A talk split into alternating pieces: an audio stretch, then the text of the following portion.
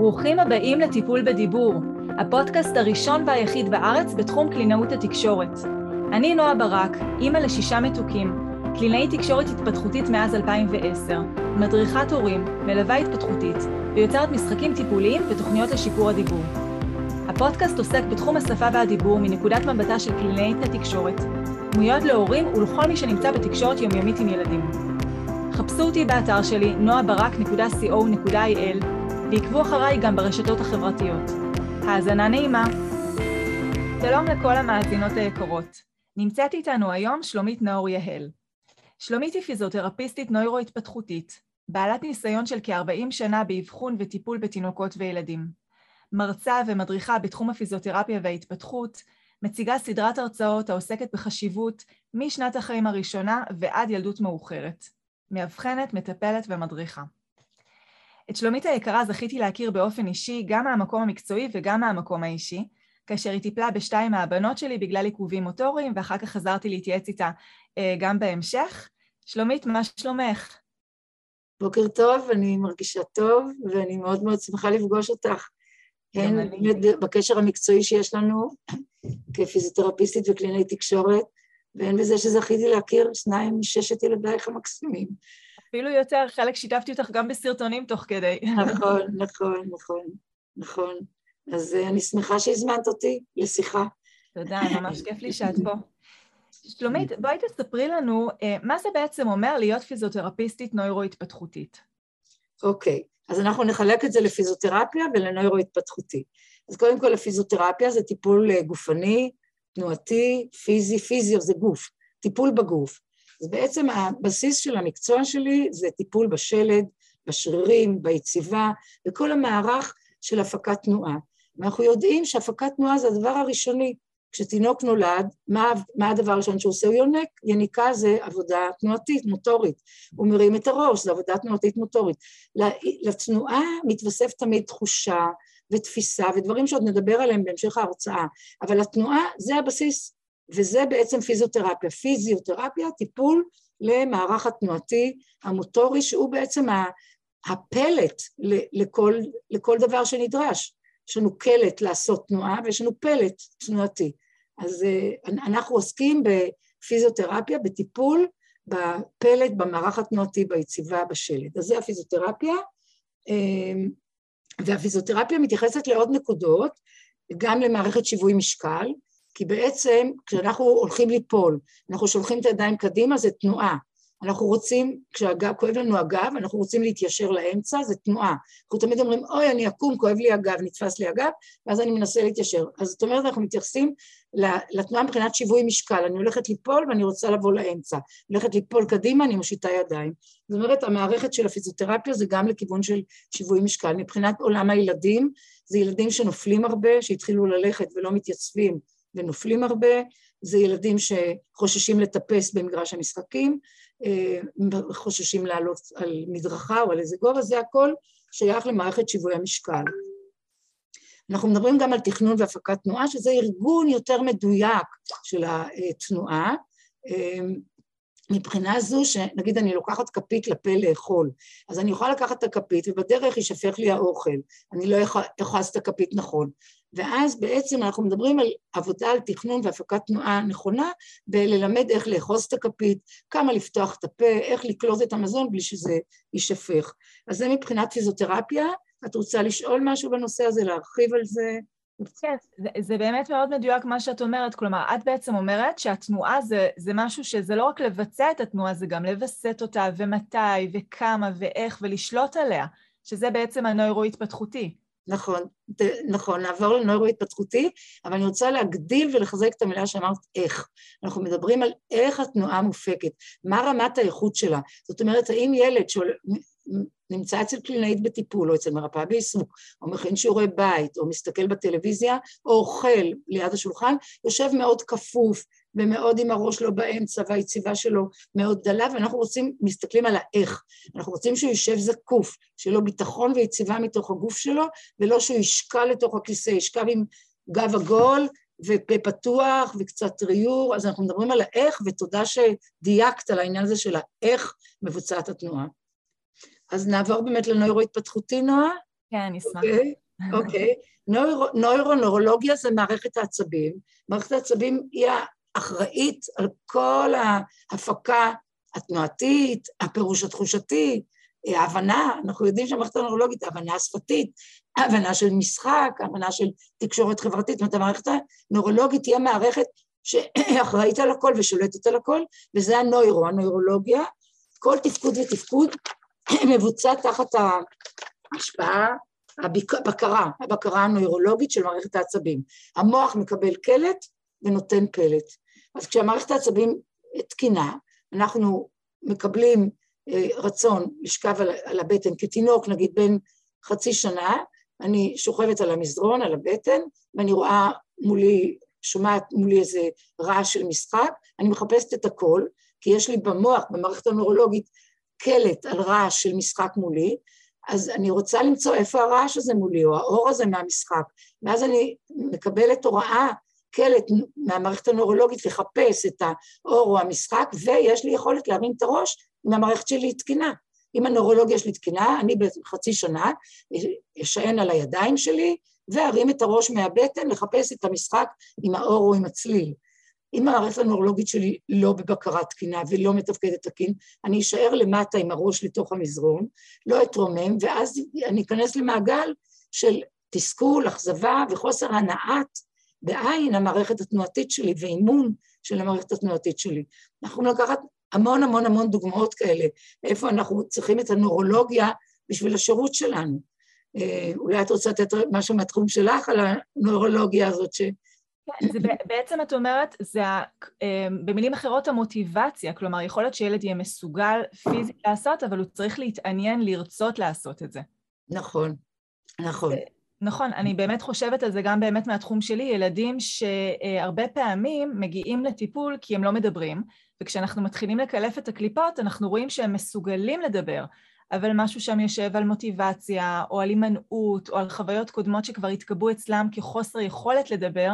לגמרי. אה, ואז הם לא מדברים, לא כי הם לא מסוגלים כבר, אלא הם פשוט, כן. צריך לעורר שם את המוטיבציה והביטחון העצמי. נכון, ונוסף למוטיבציה וביטחון עצמי, באמת אימון ו- ושפשוף במרכאות של המערכת שהתקבעה לדברים לא, לא נכונים ומעכבים. לגמרי נכון. אז זאת המערכת הנוירולוגית וזה הנוירו. והתפתחות, אנחנו נדבר על זה בהמשך ההרצאה, ויש לנו מה שנקרא אבני דרך, אנחנו מצפים שתינוק שנולד, ילוד, יוכל לנהוג, וקצת קצת לעשות תנועות שנקראות תנועות ספונטניות, שהן תנועות שהן מין תסריט לבאות, לאיך לתפוס ואיך להזיז את הרגליים, אבל זה, זה מה אנחנו מצפים אצל ילוד. ואחר כך יש לנו אבני דרך מילוד לשלושה חודשים, חצי שנה, נדבר על זה במהלך ההרצאה. אז בעצם אם אני סוגרת מה זה פיזיותרפיה נוירו-התפתחותית, זה משלב את בסיס התנועה עם כל הכרוך בשאר התחומים. שגשוג תקין בהפקת תנועה, בתגובת תנועה, אבל זה מוליך גם ליכולות נוספות. בואי ניתן דוגמה. למשל, כשאימא לוקחת את התינוק בין השנה, שנה וחודשיים לדלת, והם עושים ביי ביי למי שנשאר בבית, היכולת הזאת לעשות ביי ביי עם היד היא מוטורית, אבל היא כבר מעבירה ג'סטה, מעבירה הבנה של פרידה, זאת אומרת, יש פה כבר שילוב של הפיזיות עם עליית כיתה בתקשורת, בהבנה. ניתן אולי עוד דוגמה, נועה. את רוצה עוד לתת דוגמה מהעולם שלך? אמ, כאילו בעניין הזה, כן. באמת אה, בהקשר של רכישה של מילים, הרבה פעמים אנחנו אומרים, זה לא רק, וזה אה, נכנס פה קצת גם העניין של אה, חשיפה למסכים, זה לא רק היכולת להגיד, להפיק את המילה כמו שהיא, אלא כמו שאת אומרת, להשתמש בתזמון המתאים, בסיטואציה המתאימה. וילד יכול תיאורטית מבחינת המסוגלות להצליח להגיד מילים מסוימות, אבל הוא צריך גם להבין מה ההקשר המתאים להשתמש בהם.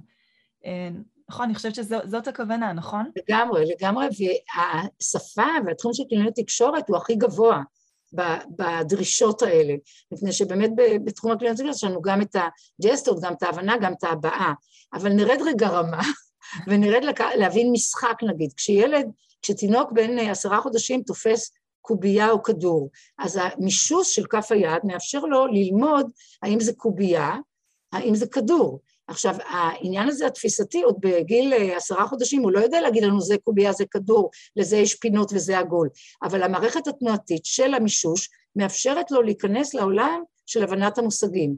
לא כל שכן שאנחנו מדברים בעולם הקלינאות תקשורת עם כל הדוגמאות שאת נתת לנו.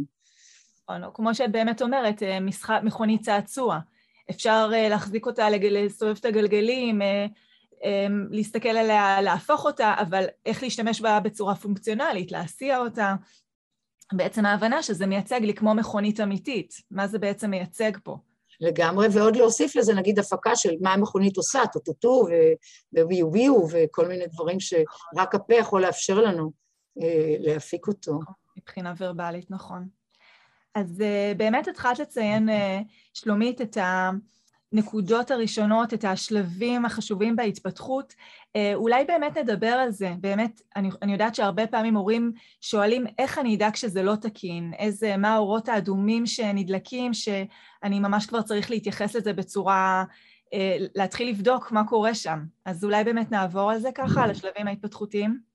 נכון. אז נעשה רגע אה, באמת התפתחות תקינה ואור אדום, שניקח את תקופת הינקות, שבעצם זה מילוד עד שנה וחצי, אנחנו מדברים על תינוקות.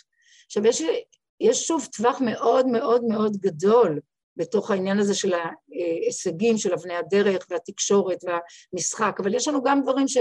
מפה כבר צריך להתחיל להתייחס. אז בואו ניקח באמת את התינוק בן עשרה חודשים שלנו, שעשה ביי ביי ליד הדלת, אם הוא מאוד מאוד זריז, זה יכול לעשות את זה גם קצת, נכון נועה, בגיל יותר מאוחר את הביי ביי?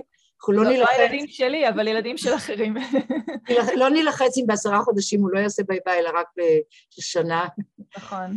אנחנו צריכות לציין בנושא הזה שאנחנו מדברות על התפתחות, לציין שהדוגמאות שאנחנו נותנות הן דוגמאות והן אינן דבוקות לטבלה בדיוק, כי אין דבר כזה בחיים, אה, טבלה. אה, יש לנו טווח. בדיוק, יש לנו טווח. חודשים, שכבר עשה ביי ביי ליד הדלת עם אימא, או שיעשה את זה בעוד חודשיים שלושה, ואנחנו לא בלחץ זמן, אנחנו עוקבים, אבל לא בלחץ זמן, והוא כבר לקח את הקובייה והכדור מהדוגמה שלנו, ו- ועכשיו אנחנו רוצים לראות איך הוא מחבר את כל, ה, את כל הדברים ביחד. אז בעשרה חודשים מצופה שהוא יזחל על שש. מצופה שהוא יזחל על שש. יש ילדים שכבר זחלו בגיל שמונה חודשים, יש ילדים שיזחלו רק בגיל 11 חודש, אבל זה כבר גיל שאנחנו מצפים שהוא יזחל. מה יש לנו בזחילת שש? יש לנו את כל המרכיבים לקראת הליכה. אנחנו מתרוממים בעמידת שש והליכת שש נגד כוח הכובד, אנחנו מתקדמים בזחילת שש לכל מקום שאנחנו רוצים. אם אנחנו רואים משחק, זה יהיה זחילה לכיוון המשחק. אם אנחנו רואים את אימא, סבא, סבתא, כל דמות אה, משמעותית שאנחנו רוצים להגיע אליה, אח, אנחנו מסוגלים לזחול, בהליכה אנחנו בוודאי ובוודאי הולכים על שתי רגלינו והולכים לכל המקומות שרוצים אותנו, והזחילת שש בגיל עשרה חודשים בערך היא התסריט וההכנה לתנועות יותר גבוהות, כאן הליכת שש היא בכיוון של הליכה, להתרומם נגד כוח הכובד, יכולת של מישוש של ידיים וכפות רגליים על המשטח, אה, יכולת להגיע לאן שאנחנו רוצים ולעצור בתחנה שאנחנו רוצים ולחזור ממנה ולהחליט לאן אנחנו חוזרים. מה זה אור אדום בסביב הדבר הזה? זה נגיד אם ילד מגיע לגיל שנה ועדיין זוחל גחון, או לא עושה את זה, או לא מתהפך במרחב, או לא עומד כנגד כוח הכובד. עכשיו, אם, אם הילד סביב עשרה חודשים, הוא קרוב לזחילת שש, הוא עומד על שש, מתנדנד, אז אנחנו לא נרוץ לטיפול. אבל אם ילד מאוד רחוק ומעוכב, ומתווספים לזה עוד דברים שאולי את תוסיפי מהתחום אה, שלך, אה, דלות במשחק, דלות בהפקה קולית, תכף נשמע מה את אה, רוצה להוסיף לנו לתקופת השנה וחצי הראשונה, אז אנחנו אה, כן צריכים ללכת לאבחון, הדרכה, טיפול, ולא לעכב. זאת אומרת, יש משמעות לזמן, אבל יש גם משמעות למתי מתחילים והאם נכון להתחיל, ואיך ומתי. אז אני מזמינה אותך להצטרף, נועה, לדוגמה לשנה, שנה וחצי.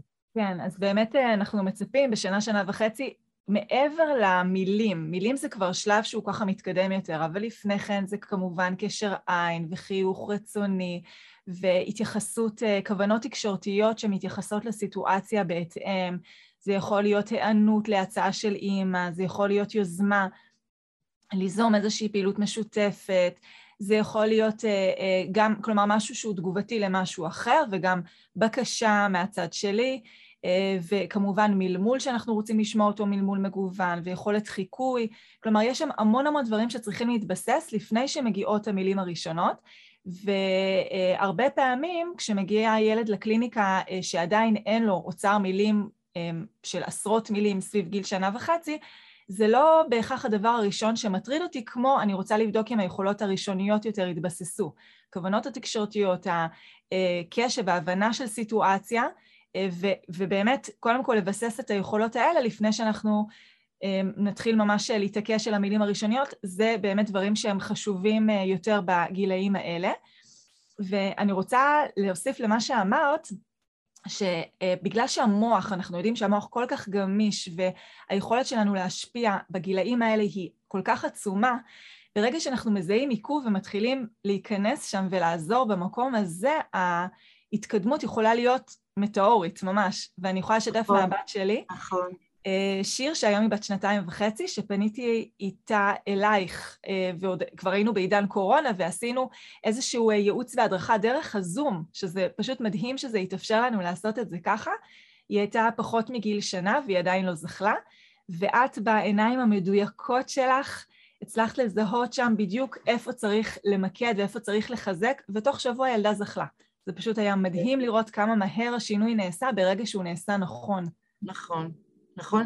אני מאוד מסכימה איתך על העניין הזה של העיתוי, ולפעמים עיתוי בזמן הנכון מונע, נגיד שיר, מנע, חסכנו לה את כל העניין של להיכנס להרגלים שהיא מחפשת עבודה לא נכונה כדי להתגבר על הקושי שלה.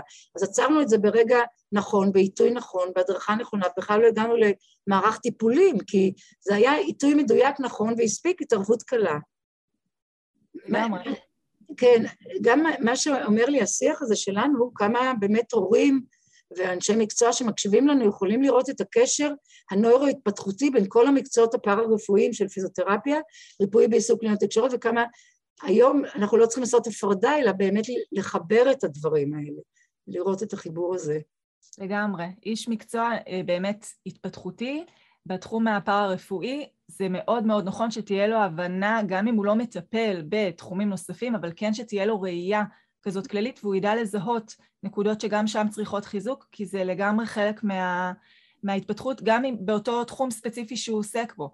אני יכולה לשתף דוגמה לאחרונה, שהייתה לי מטופל שגם הפניתי אותו אה, אחר כך אלייך, ילד שהגיע שהוא לא מסוגל להפיק למד. אה, הוא לא אומר למד, הוא ילד בן ארבע וחצי, וסביב גיל ארבע וחצי זה כבר זמן מתאים להתחיל לעבוד על הפקה של למד, וניסינו במפגש הראשון רק לעבוד על תנועתיות של הלשון, וראינו שברמה הבסיסית הוא לא מסוגל להוציא את הלשון, אמ, לנתק את התנועה של הלשון מהלסת. כלומר, הוא הוציא לשון החוצה ביחד עם כל הזמן, הוא בעצם משך שם את הלסת התחתונה והוא לא הצליח להפריד את התנועה ביניהם. וכמובן שבאופן הזה אי אפשר להרים את, ה, את חוד הלשון לאזור המתאים למעלה ולהפיק למד שהיא מדויקת ותקינה. אה, ובאמת ראינו, כשזיהיתי את הקושי מיד הפניתי אותו אלייך.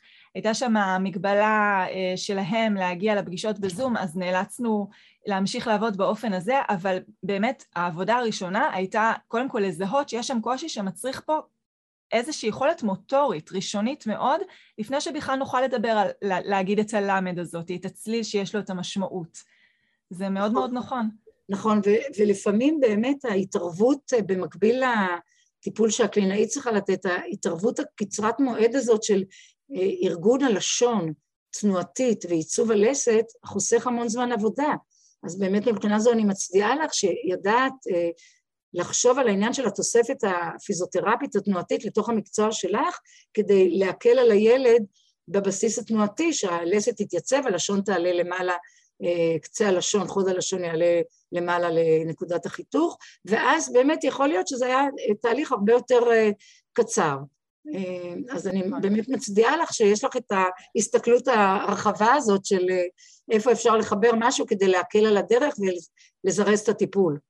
ובסופו של דבר להקל על הדרך זה לא רק להקל אמ, מבחינת זמן המפגשים שלנו ועלויות כספיות וכאלה, זה מבחינת התסכול של הילד, כי ילד שמנסה משהו שוב ושוב ולא מצליח, זה פשוט נורא מתסכל. ולעומת זה ניצחון ההצלחה ושמחת ההצלחה והביטחון שאני אומר למד בגיל, צליל אה, למד בגיל ארבע וחצי שכבר באמת מצופה, אין ויכוח שצריך להגות את זה, זה אושר גדול, אנחנו שתינו מכירות את זה את החוויה הזאת שילד שמאחר בקפיצה פתאום מתנתק מהקרקע, או ילד שלא אמר למד או רייש, פתאום מפיק את זה. האושר הזה של הניצחון והשליטה הזאת. לגמרי, לגמרי, מעצים, מעצים ביטחון ומעצים יכולות באופן כללי, נכון, כן. ממש ככה. אז בואי נשאר עוד רגע בעניין של הנקודות התפתחות.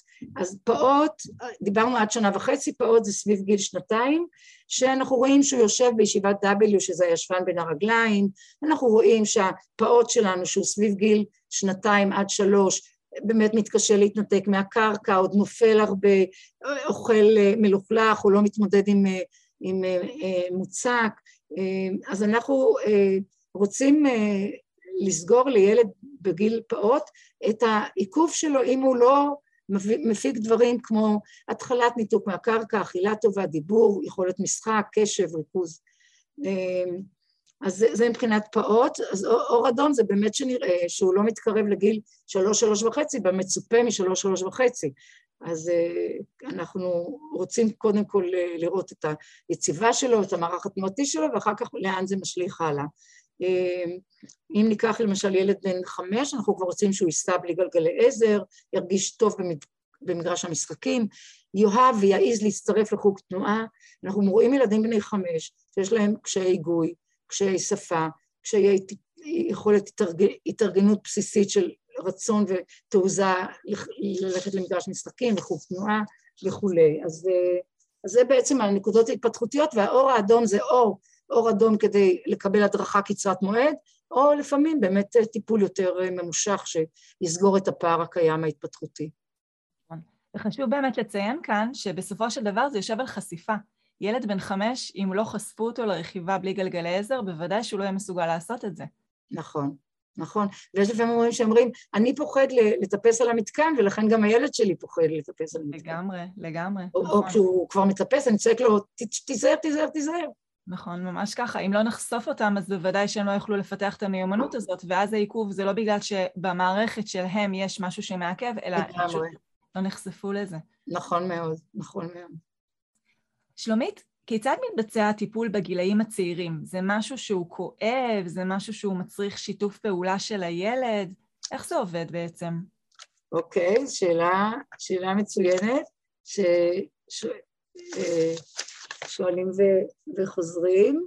אמ, אני יכולה לשתף אה, רגע מהמקום כן, שלי. כאימא, כן. שאצלנו יש אה, היפוטוניה וגמישות יתר משפחתית, הבנו את זה כבר... אולי תגידי רגע לקהל, לא כולם יודעים מה זה היפוטוניה וגמישות יתר, אז את רוצה שאני אגיד רגע מילה? לגמרי, בוודאי. אוקיי. אז היפוטוניה בעצם מתייחסת לטונוס, והרבה פעמים אנחנו שומעים טונוס, טונוס זה מתח של אה, שרירים, איך אני מחזיק את גופי, האם אני מחזיק את גופי זקוף ישר, או שאני שוקע לתוך בגב עגול. אז אם יש לי, יש לכל הילדים שנולדים, ויש טונוס. עכשיו, הטונוס התקין הוא טונוס שמאפשר לי את אותן נקודות התפתחותיות שדיברנו עליהן עד כה, ואם יש לי טונוס מאוד גבוה, אז אני נוקשה ומאוד uh, אסופה, כמו מין בתוך ברזל כזה שלא לא זז, אבל אנחנו מדברים הרבה פעמים דווקא על טונוס נמוך, ואנחנו מכירים יותר את הטונוס הנמוך, שזה בעצם רפיון, שרירים שהם רפים, לא מאפשרים לי אה, לעמוד על רגל אחת יציב, לא מאפשרים להתנתק מהקרקע,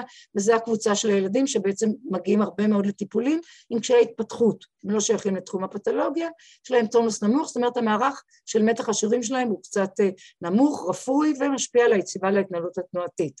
גמישות יתר זה כשהמפרקים שלנו רפואיים, זאת אומרת מה שמחזיק את המפרק, זה, אנחנו מדברים עכשיו לא על השריר, אלא על משהו יותר אה, אורתופדי של רצועות שמחזיק את המפרק, ואם הוא רפוי, אז המפרק שלנו הוא לוז, הוא חופשי, ואז אנחנו יושבים בישיבת W, שזה הישבן בין הרגליים, אה, מאוד מאוד אה, לא אסופים מבחינת המערך של המפרקים, אז אנחנו באמת מכירים טונוס נמוך וגמישות יתר, וכמו שאמרת, זה הולך הרבה פעמים ביחד, כמו אצל הילדים שלך, וזה, אנחנו רואים את זה בהרבה משפחות.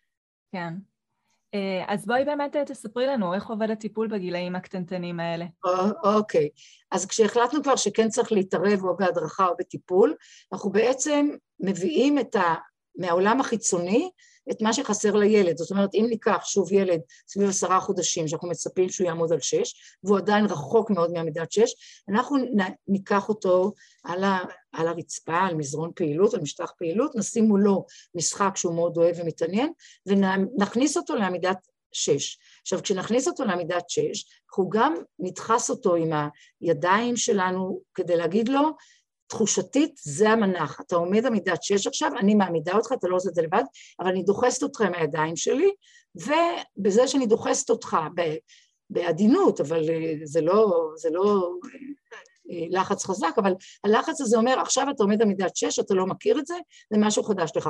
הופס, הוא יכול לבכות, כי אני מוציאה אותו מאזור הנוחות שלו, מהאזור שהוא שכב על הבטן והיה רגיל להיות על הבטן רפוי, פתאום אני מעמידה אותו נגד כוח הכובד. זה חדש לו, זה מפחיד אותו, הידיים שלי חדשות לו, אז, אז אני, לפעמים הם בוכים בדרך כלל זה לא כואב, אלא זה, זה חדש, זה לא נוח, זה מאיים, זה, זה פתאום עושה טוק טוק טוק לילד, תשנה את איפה שאתה רגיל להיות כבר עשרה חודשים ותתחיל לעבוד. אז הרבה פעמים זה באמת לא כואב, אלא הארגון החדש הזה אה, גורם לבכי. סביבה זרה, מטפל חדש, ולפעמים גם שוב בזום, אני רואה שהרבה יותר קל לפעמים לעשות את זה במסגרת הבית, שהתינוק מכיר את ה... את הסביבה שלו ואת המשטח פעילות ואת המשחקים ולא נסעו איתו והעיפו אותו בנסיעה, והרבה פעמים דווקא טיפול, טיפול בתינוקות בבית הוא מאוד מוצלח בזום. כמו שאמרת על, על שיר, שראינו אותה ו... אז, אז זה לא כאב כמו שזה באמת הוצאה מאזור הנכות, חידוש, ו, ולהגיד זהו, נגמרה הפנסיה שלך, אתה בן עשרה חודשים, אתה צריך לצאת מתקופת הפנסיה והחופשה להתחיל לעבוד. ואנחנו לא תמיד אוהבים לעבוד, אז אנחנו אה, בוכים. עכשיו, אפשר להקל על הבכי בזה ששרים בזמן הטיפול, בזה ששמים משחק, בזה שמחפשים פתרונות. זאת אומרת, למשל, אפשר להעמיד עמידת שש על אימא. אימא יכולה לשכב על הגב ולשים את הילד על הבטן שלה על שש ולנדנד אותו באותה תחושה שדיברתי מול האימא, ואימא תשאיר לו, ואז הכל הרבה פחות אה, מאיים ופחות אה, אה, חדש. אז אה, אני חושבת שמבחינת תינוקות חשוב להתערב, חשוב להתערב מוקדם, אה, אבל אה, צריך למצוא את הדרך להשקיע ולא רק לעשות את זה, ב, להניע על שש בתנועה תנועתית בלי לראות את כל התמונה הכללית. לגמרי. בסופו של דבר אנחנו בעצם כופים עליהם תנועה מסוימת או מנח נכון, מסוים. נכון. אבל זה נכון. משהו שהוא הכרחי להתפתחות שלהם. נכון, וגם אפשר למנף את זה, זאת אומרת, אחרי שמצאנו, אחרי שמצאנו את, ה, את המנח הנכון, שהילד יהיה על שש ו, ויעבוד, אפשר גם לתת לו משחק ולמשש ולהגדיל את זה להרחבת ההתפתחות שלו. כי כמו שאמרנו, השש הוא רק בסיס לצאת לדברים הרבה יותר uh, גדולים. אני רוצה, נועה, ברשותך, להזכיר עוד משהו חשוב. התינוקות שבוכים, בוכים לפעמים גם על תחום התחושה. יש לנו את עניין הרגישות התחושתית ואי ויסות חושי, שגם כמו טונוס וגמישות יתר, זה מאוד אה, באוויר, אבל לא תמיד יודעים מה זה. המערכת התחושתית היא גם בתוך המערכת הנורולוגית שלנו, כמו המערכת התנועתית, והיא בעצם מפרשת את המגע, את הריח, את הטעם, את כל החושים. היא עובדת נוירולוגית ועצבית עם המערכת המוטורית. זאת אומרת, יש לי קלט חושי, אני הרגשתי שחם, הופס, אני לוקחת את היד בתנועה מה, מהחום. אז החום היה הקלט החושי, והפלט היה שלקחתי את היד. והילדים האלה עם אי ויסות חושי ועם רגישות תחושתית, הרבה פעמים אוהבים רק את המגע של אימא ולא אוהבים שום מגע אחר, אז uh, צריך גם להתחשב בעניין התחושתי, או למשל רעש יכול מאוד להפריע להם, אז לקחת משחק שלא מרעיש, אלא משחק uh, אחר שהוא יותר עדין, לשל, לזכור את המערכת התחושתית כמערכת שמלווה אותנו גם כהורים לילדים וגם כמטפלים. אז כהורים למשל יש ילדים שמנגבים נשיקה, יש ילדים שאנחנו מלטפים אותם בראש והם אומרים, הכאבת לי, אז אנחנו צריכים להבין ולהסביר את המערכת התחושתית אה, גם להורים וגם לאנשי מקצוע. זאת נקודה כל כך חשובה. אה, אני יכולה לשתף אה, מהבת שלי שהיום היא בת תשע, אבל בתור תינוקת, ילדה שלישית. מי מהם? מי מהם השלישית שלך? איך קוראים לה? אדר, אדר. גם אותה אנחנו מכירים. בוודאי, נכון. אדר, באמת התחלנו את התהליך טיפולי ממש מגיל כמה חודשים, בגלל שהיא הייתה ילדה שלא הפסיקה לבכות. ואני אומרת, טוב, אני לא, יש לי כבר, אני ניסיון עם ילדים, אני יודעת מה זה, זאת ילדה שלישית, לא ילדה ראשונה. היא הייתה או ישנה או בוכה בערך בשנה הראשונה לחיים שלה, זה היה מטורף, והלכנו מרופא לרופא לנסות להבין מה קורה עם הילדה. ובאמת, עד שהבנו שיש פה עניין תחושתי מאוד מאוד עמוק, אמרו לנו שהיא נולדה כמו עם עצבים חשופים, ברמה כזאת, וזה היה מתבטא בקושי... זה הסבר מאוד נכון. כן. עצבים חשופים. היא הייתה מתקשה אה, גם סביב אה, אה, אכילה, ההנקה הייתה לה מאוד מעוררת שם, והיה לה מאוד קשה דווקא עם ההנקה, וכשעברנו למוצקים נניח, זה דווקא היה לה יותר טוב. אולי זה נגע לה בפחות נקודות באזור של הפה, אולי בגלל זה. אמ, לא הייתי מסוגלת לעשות לה סבתא בישלה דייסה עד סביב גיל שנה, היא לא נתנה לי, הכפות כן. ידיים שלה היו סגורות. להלביש אותה בחורף, להעביר את היד שלה דרך השרוול, היא לא נתנה לי.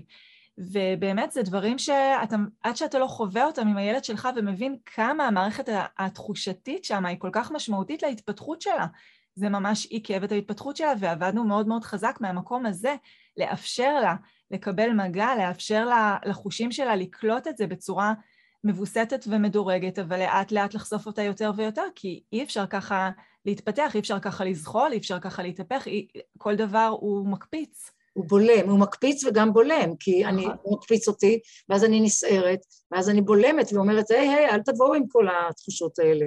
נכון. אה, אז זה מחבר אותי לעוד אה, מושג כמו גמישות יתר וטונוס נמוך, שחלק מההורים בוודאי יודעים, ולא כל שכן אנשי מקצוע שיקשיבו לנו, זה הסנסומוטור. אנחנו מחברים תחושה ותנועה, וזה שתי מערכות שהולכות ביחד, עובדות ביחד, ואנחנו צריכים לזכור אה, את ה, גם את ההשפעה שלהם וגם שיש טיפול. גם לתחום התחושתי וגם לתחום התנועתי. ממש, ואני חושבת שעצם הידיעה להבין מה הקושי, זה כבר מקל כל כך על היכולת להתמודד איתו. כי כשילד בוכה ואתה לא מבין למה, זה, זה כל כך מתסכל. אבל כשאתה לפחות יודע למה הוא בוכה, ואתה מבין שיש קושי בתחום הזה, אז אתה מבין, אוקיי, אז אני צריך לחזק את המקום הזה, ויהיה אחר כך יותר טוב. לגמרי. צריך לעבור איזשהו שלב עם הכי ההתחשבות שאפשר, אבל גם בכל זאת להתמודד עם השלב הזה. כן. ובאמת אני את המערכת התחושתית, מבחינת התחום שלי, לוקחת להרבה דחיסה לתוך הגוף. זאת אומרת, אני מביאה למנח נכון, אני מעמידה במנח נכון, ואז אני עושה דחיסה עמוקה תחושתית. הדחיסה היא נעימה, הרבה, הרבה מאוד פעמים דווקא זה מארגן ונעים מאוד, הדחיסה הזאת, אז זה גם רושם יותר נכון במערכת הנוירולוגית את המנח שאנחנו רוצים להשיג עם הילד. וגם מחבר את המערכת הסנסומוטורית, התחושתית התנועתית, ואנחנו כבר הבנו מההרצאה הזאת שהכל קשור בהכל. לגמרי. אני חייבת רק לציין, בגלל שציינתי אותה, שהיום היא ילדה מדהימה ומאלפת, ופייטרית כזאתי, שלמרות ככה הקושי, היא ילדה שלא מוותרת, ו- וכל הזמן ככה מתפתחת ועובדת על כל האתגרים שיש שם, וגם ילדה סופר רגישה לסביבה, שאולי זה באמת uh, מתוך הרגישות שלה, היא כל כך רגישה כלפי אחרים, שזה פשוט מקסים לראות את זה. כן, אז ההדר היא באמת דוגמה לילדה שהושקעה, טופלה והודרכה, אתם הודרכתם נכון כהורים, ואני חושבת שבטח בכיתה של הדר את מזהה ילדות או ילדים שלא זכו לאותו, לאותו מסלול. בכיתה, או ילדים שמגיעים אה, לטיפול בגלל דיבור, ואז עולים שם הרבה קשיים נוספים שפשוט לא ידענו להתייחס ולשיים אותם עד עכשיו. נכון. אה, נכון? נכון, נכון. כן. שלומית, איזה אוכלוסייה של ילדים מגיעה אלייך בדרך כלל לטיפול? מי בעצם מפנה אותם אלייך? איך הם מגיעים? אוקיי, okay. אז קודם נדבר על האוכלוסייה. אז כבר הזכרנו בשיחה שלנו ילדים עם גמישות יתר וטונוס נמוך, שבאמת בגמישות יתר וטונוס נמוך, היציבה והשלד ומערכת התנועה הם הראשונים ש... מושפעים ומגיבים. אז זו קבוצה ראשונה שמגיעה, ולפעמים יש להם רק גמישות יתר או, או טונוס נמוך, ואין להם דברים התפתחותיים, כמו שדיברנו לאורך כל ההרצאה.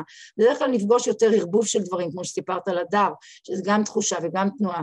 אבל יש גם קבוצה של ילדים שפשוט צריכה פוש נקודתי, אה, איך היה עם שיר, איפה, איפה שיר עומדת בעניין הזה, הייתה צריכה רק את העניין של הזחילה?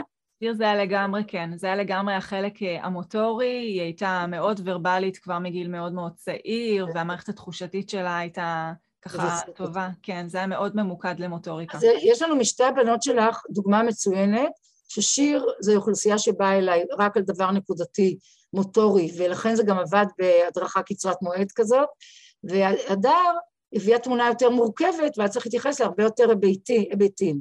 אבל בגלל שהתייחסנו תמיד להיבטים בכל עת למה שצריך, את יכולה לספר לנו על מה שאת מספרת לנו על הדר. זה מבין את עצמו לגמרי, חיזוק של אחד מחזק את השני, זה גם, זה מעגל של משוב חיובי. אני מתנסה במשהו שקשה לי, אני מצליח אותו, יש לי יותר אה, כוח ואומץ וביטחון להתנסות באתגר הבא שמאתגר אותי. אם אני כל הזמן חווה חוויות של תסכול, אז יהיה לי קשה לגשת לכל אתגר חדש, אבל כל חוויה של ניצחון מבחינתי נותנת לי את הכוח במוטיבציה לגשת למשהו אחר, גם אם הוא מתחום אחר. זה חוויות של, של העצמה שנצרבות אצלי ונותנות לי את הכוח להתנסות באתגרים מול אתגרים חדשים. הגדרת את זה נפלא, נפלא, נועה, ואני חושבת שאנחנו נחזור רגע להדר ולבני כיתתה, שיש לנו מסלול של הצלחה. מסלול התפתחותי תקין, ומסלול שהוא בעצם גורע לנו מההתפתחות ולוקח אותנו אחורה, ומביא לנו עוד תסכולים ועוד אכזבות, ובמקום לפרוח ולשגשג, אנחנו בעצם אה, מתחילים להצטמצם ולהיסגר בכל התחומים של ההתפתחות. נכון. אה, אז זו קבוצה אחת שמגיעה אלינו. אה, הקבוצה השנייה זה נקודתית מקלינאיות תקשורת, שיש קשיי היגוי, למשל, כמו שנתנו את הדוגמה של המטופל שלך שלא הרים את הלשון לצלילה, ואנחנו מדברים על החלק התנועתי של אברי ההגייה. יש ילדים עם ריור, יש לנו ריור מצופה מינקות עד גיל שנה וחצי, שנתיים, שצריך לפחות. יש ילדים שבין שנתיים לשלוש עדיין מאוד מריירים, החולצה נרטבת, צריך להחליף כמה פעמים ביום את החולצה. אה, הריור הזה, יכולות להיות סיבות רבות, אבל אחת הסיבות המרכזיות לריור זה חולשה של חגורת הכתף ואי תמיכה של חגורת הכתף, שרירי הצוואר, לאזור הפה. ואז הפה רפוי, הרוק שנאסף במקום להיבלע יוצא החוצה, והרבה מאוד פעמים עזרה לריור היא דווקא בחיזוק חגורת כתף, יציבה ודברים כאלה. זאת עוד קבוצה שמגיעה, כשברור שצריך לברר שהריור יושב באמת על קטע מוטורי ולא על משהו של תחושה, אה, תכנון, ארגון ודברים כאלה. או לפעמים עודף אה, נזלת או אף שנוטל נכון, כל הילדים האלה של אף אוזן גרון. נכון. בדיוק, ואז הם חייבים לנשום מהפה, וכשהפה פתוח לנשימה, אז בהכרח כל המערכת רפויה יותר, יש פחות הזדמנויות לסגור ולחזק את הפה. נכון, נכון. ומהתחום של הקלינאיות מגיעות אליי גם, אז דיברנו על הפיזיותרפיה הטהורה, שזה אה, גמישות יתר וטונוס, מתחום הקלינאיות דיברנו על היגוי, על ריור. אני רוצה להזכיר עוד שני דברים, זה חנק, יש ילדים שאוכלים ונחנקים, וגם פה הרבה פעמים ייצוב של חגורת הכתב וארגון היציבה תומך באיברי הבליעה, וגם שוב לפעמים מספר פגישות שמחזקות את הגוף, האמא אומרת לי, וואו, נפסיק להיחנק. יש סיפור של ילד שהגיע אליי מהגן, שכבר הצוות לא ידע מה לעשות בגן, ואז הם שאלו, והם באו לארבעה חמישה מפגשים, וכל הטיפול היה עבודה על כדור טיפולי גדול וחיזוק חגרת כתף ויציבה, והוא הפסיק להיחנק. ובגן הם אמרו, מה קרה פה, שפתאום אחרי חודש ילד אה, הפסיק להיחנק. פשוט צריך לדעת שהחנק יושב על זה ולא על אה, דברים אחרים. אה, ומה...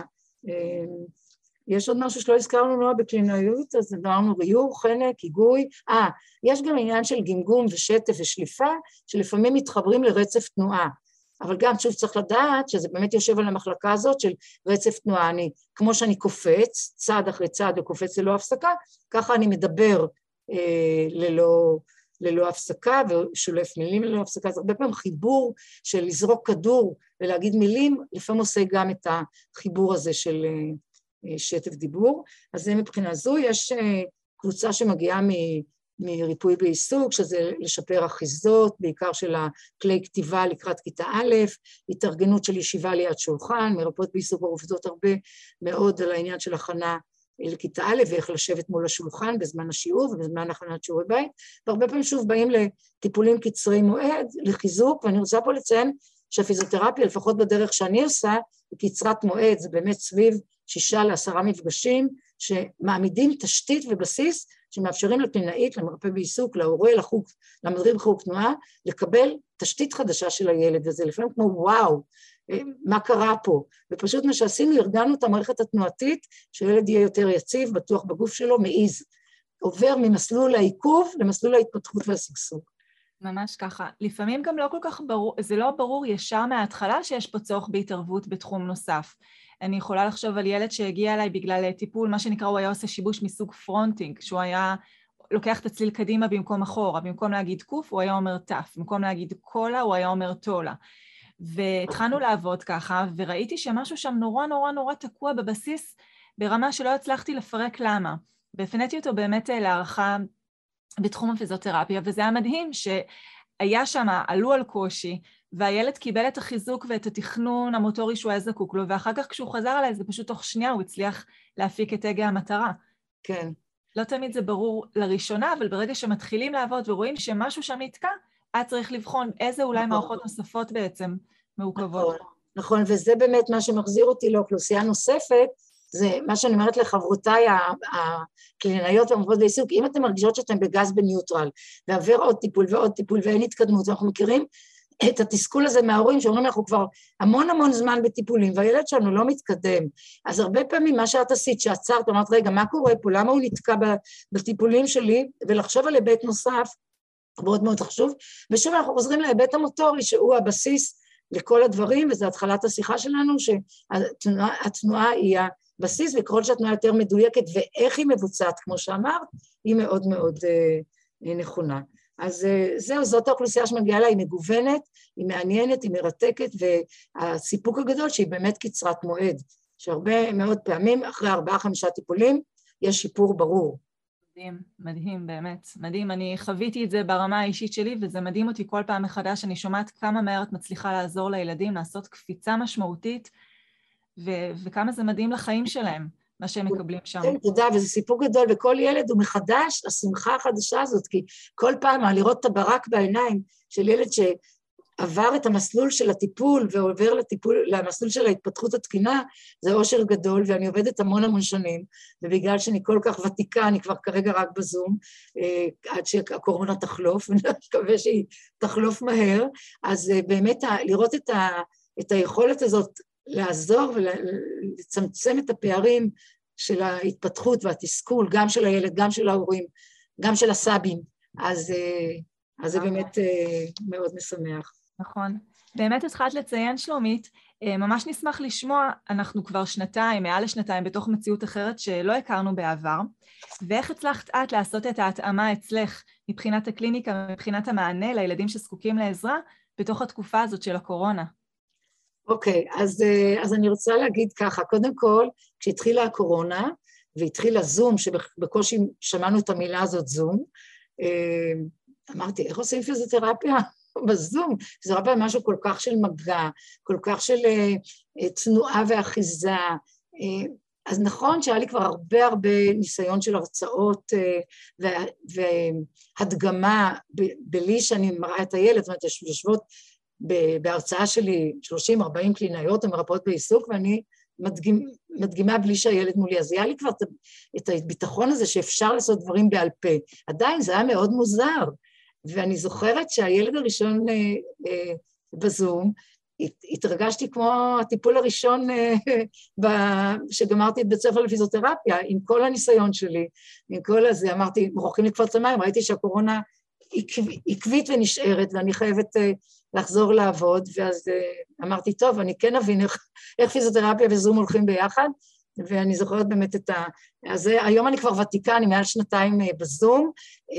זה הולך ככה, אנחנו מכינים, עונים על שאלון, מכינים סרטון, אני מכינה את המפגש הראשון, ואחר כך בבית, בבית אנחנו נפגשים, כשאני מדריכה בזום. היתרונות זה שלא צריך לנסוע לקליניקה, שהמסגרת היא ביתית, שכמו שאמרנו, התינוק מכיר את הסביבה, גם הילד אה, מכיר את, ה, את הבית ואת הסביבה, ולפעמים ילדים שיותר קשה להם והם יותר רגישים ויותר עדינים, דווקא זה שההורה עושה ולא מטפל זר, לפעמים זה יתרון, זה גם מגדיל את האימון בבית, כי בעצם ההורה לא בא, חיכה שעה שהטיפול ייגמר וחוזר הביתה, אלא זה מכניס את זה לאורח חיים יומיומי בבית, וגם זה אפילו מקצר את הטיפול הרבה פעמים על הש...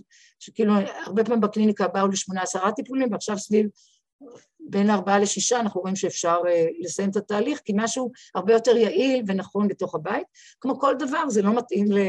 לכולם, יש ילדים שמאוימים מהזום, יש הורים שפחות רוצים הדרכה בזום, אבל למי שזה מתאים זה, זה נפלא, ואני מקווה שהקורונה תסתיים וניפרד מהזום למה שלא מתאים לזום, אבל יש דברים שאני אשאר איתם בזום בעקבות החוויה שלי, הרומנטית עם הזום. לגמרי, אני כל כך מתחברת באמת למקום הזה, שזה עוזר להורים להביא את זה לפועל בבית. כי בסופו של דבר אפשר להביא את הילד כל שבוע לקליניקה, אם לא מבינים מה לעשות בבית לאורך השבוע, אנחנו לא נראה את ההתקדמות הזאת שאנחנו כל כך רוצים לראות אותה. אה, זאת בדיוק הסיבה שבאמת גם אני בניתי את התוכניות ליווי והדרכה שלי להורים, כי ברגע שהורה... ספרי לי קצת על זה באמת. כן, אז זה באמת תוכניות שבהן אני נותנת להורים את העצמה ואת הכוח ואת היכולת לעזור לדיבור של הילדים. זה התחיל מקורונה, מתורי המתנה לא נתפסים, מעיכובים כל כך גדולים שקרו גם בנוסף לקורונה, ויש היום הרבה יותר ילדים מעוכבים בדיבור בגלל נזקי הקורונה, בין היתר חשיפה למסכים ושהות ממושכת בבית אה, וככה צמצום חברתי. ו- וזה פשוט מדהים שברגע שהורה מבין עקרונות פשוטים, אבל הוא יודע לטפטף אותם שלוש פעמים, ארבע פעמים לאורך היום שלו, גם אם זה דקה כל פעם, הקפיצות שם הם, הם דברים שלא חוויתי אף פעם בקליניקה. המהירות של הדברים שבה הם קורית והחלחול לבית ולחיים עצמם. כי הרי כמו שאת, אה, הרי בוודאי גם את, אצלך, זה לא שאני מלמדת אותו סתם תנועה מנותקת ממציאות, זו תנועה שמחוברת לתפקוד הפונקציונלי שלו בחיים. ברור. ברור אז, מאוד, כן. אז ברגע שזה באמת נצמד לתוך תנועה משמעותית בחיים, ביומיום שלו, שם ההטמעה היא, היא אחרת לחלוטין, ושם אנחנו רואים באמת את ההתפתחות המשמעותית ואת הקפיצה. כן, כן, אני מסכימה עם כל מילה שלך, עם כל עוד במילה שלך, נכון, כן. מדהימה את. שלומית, אני כל כך אוהבת אותך, אני כל אה, כך באמת שמחה שהגעת לפה וכל כך תרמת לנו והרחבת לנו וחידדת דברים, ואני חושבת שקיבלנו כולנו וההורים ו- ואנשי מקצוע שמאזינים לנו כל כך הרבה הבנה על החשיבות ובאמת אה, על הקשר בין, ה- בין התחומים ומתי צריך ואיך צריך וכמה, ובאמת פשוט תודה רבה לך. אם את מרשה לי לסיום, נועה, לספר על שני מקרים, בקצרה, על שני מקרים שהיו לי בזום ובזה ניפרד. מאוד נשמח, מאוד נשמח, כן. אוקיי, אז הייתה קלינאית תקשורת שהפנתה אליי פעוטה בת אה, שנתיים ועשרה חודשים, כמעט בת שלוש, מאוד מאוד מאוד ביישנית ומופנמת, שהקלינאית, כמו שאת ציינת לכל השיחה שלנו, הרגישה שהתערבות מוטורית מאוד מאוד uh, תעזור לה. והיה ברור שזה שהאימא עובדת איתה בבית, מאפשר לה לשתף פעולה. והאימא אמרה, אם הייתי באה אלייך, היא לא הייתה עובדת, היא לא הייתה משתפת פעולה, ובבית היא שיתפה פעולה. ושוב, הקלינאית אה, עשתה הפסקה, עשינו חמישה מפגשים, ואז היא חזרה לקלינית מפגשים, וזהו, כאילו זה עשה את, את אותה פריצה שדיברת עליה. אז דווקא הזום פה עזר לנו, שזו ילדה שהיינו נוסעים איתה מרמת גן לרחובות, ולא היו מקבלים את מה שעשינו בתוך הבית ברמת גן, זאת אחת, ולסיום, ילד בן שש מקנדה, שאף פעם לא היה מגיע אלא מקנדה לרחובות, זה מה שהזום עושה לנו, הוא מחבר גבולות, מקצר uh, uh, גבולות. אז שוב, קלינאי תקשורת, אה, שהוא קיבל גם ריפוי בעיסוק, גם קלינאי תקשורת, והשאלה הייתה אם הוא מתאים לאלף, והקלינאי תקשורת אמרה, לפני שדנים על א', בואו נכניס את תחום הפיזיותרפיה. הילד הזה מקנדה טופל המון המון המון, גם בריפוי בעיסוק, גם בפיזיותרפיה, גם קצת ב... אצל פסיכולוג בעולם הרגשי, והוא היה רגיל רק לטיפולים פרונטליים. עכשיו, הוא כמעט בן שש, הוא עולה לאלף, ופתאום שמים לו מטפל חדש ובזום, אחרי כל שרשרת הטיפולים, ובהתחלה המפגש הראשון היה ככה מקרטע, ואמרתי, וואי, איך, והרגשתי שאני יכולה לעזור ורוצה לעזור, ואז אמרתי לו, אמ, נקרא לו אה, דור, נקרא לו דור, ואמרתי לו, דור, איך אנחנו נעשה את התרגילים בפעם הבאה? תכין הרבה הרבה דברים מהחדר שלך לזום ונעשה עם זה תרגילים. אז הזום הבא היה עם אה, תערוכה של המון המון דברים מהחדר שלו, וזהו, וזה אפשר את השיתוף פעולה, את העבודה, ושוב, אחרי שמונה מפגשים של דור, היה ברור שהוא יכול לעלות לאלף, שהמרפאה בעיסוק אמרה שהאחיזה השתפרה מבחינת מוטוריקה של שירים קטנים וחגורת כתף, קלינית אמרה לי, תשמעי, המובנות דיבור עלתה, בגלל שהוא חיזק את כל השירים שתומכים בדיבור. אז אה, כמובן שאנחנו אוהבים לתת הצלחות, אז אני הבאתי שתי דוגמאות של הצלחות, אבל כמו, כמו, כמו בכל החיים, יש גם ילדים שצריכים ללכת לפרונטלי. נכון. מדהים, מדהים, מדהים. באמת כל כך כיף לשמוע. ברגע שהכנס לו את, אה, את המעורבות, את, ה, את, את השוטף בבית, ביומיום, זה מה שהוא היה בעצם חסר. נכון. זה מה שהיה חסר לו. בדיוק אותה חוליה שהקלינאית הבינה שהוא צריך, הוכנסה לזרם העבודה היומיומי, וזה שינה את התמונה. ובעצם כל הפירות שהוא קיבל כל השנים, אה, נאספו להפקה נכונה. אז אני באמת אומרת להורים ומסבירה להורים שלפעמים התשתית של הפיזיותרפיה זה כמו גביע גלידה. קיבלו ריפוי בעיסוק, כדור גלידה. קיבלו קלינאי תקשורת, כדור גלידה. קיבלו פסיכולוג, כדור... ופתאום הכל מושם בתוך אותו גביע, קונוס של הגלידה, ואז כל הפירות של הכדורים ששמו שם כל השנים יוצא, שוב, מהר מאוד, כי הילד הושקע וטופל. לגמרי. וגם, שוב, זה שזה חלחל ליומיום, כי אפשר להגיע לקליניקה, לטיפול פרונטלי, גם אם יש צורך. אם זה לא מחלחל ליומיום, זה לא מספיק. זה חייב להיות, קודם כל להתחיל מהיומיום. אם יש צורך בחיזוק פרונטלי בקליניקה, מעולה, אבל זה חייב, חייב להיכנס להתנהלות היומיומית שלנו. אני מסכימה איתך לגמרי, לגמרי, לגמרי, ונועה, כמו שהחמאת לי, אני מאוד מאוד uh, מעריכה אותה, חושבת שאת קלינאית uh, בכירה, אנושית, uh, באמת, uh, אנחנו מכירות הרבה שנים ומעולם לא היה לנו איזושהי אכזבה בינינו, אלא תמיד רק הקשר ממשיך להתעצם בהערכה הדדית. דש לילדים המתוקים שלך, ובמיוחד להדר ושיר, אבל חיבוק לכל אחד ואחד. תודה רבה רבה יקרה. תודה שלומית יקרה, ותודה שהגעת להתארח בפודקאסט טיפול בדיבור. תודה לך. תודה שהאזנתם לעוד פרק בפודקאסט טיפול בדיבור. אל תשכחו להקליק על follow או subscribe כדי לא לפספס את הפרקים הבאים, וכמובן שתפו הלאה והזמינו חברים להאזין. לתכנים נוספים על התפתחות שפה ודיבור, משחקים טיפוליים ייחודיים ושיטות מתקדמות לשיפור הדיבור של הילדים, בקרו באתר שלי noabarak.co.il.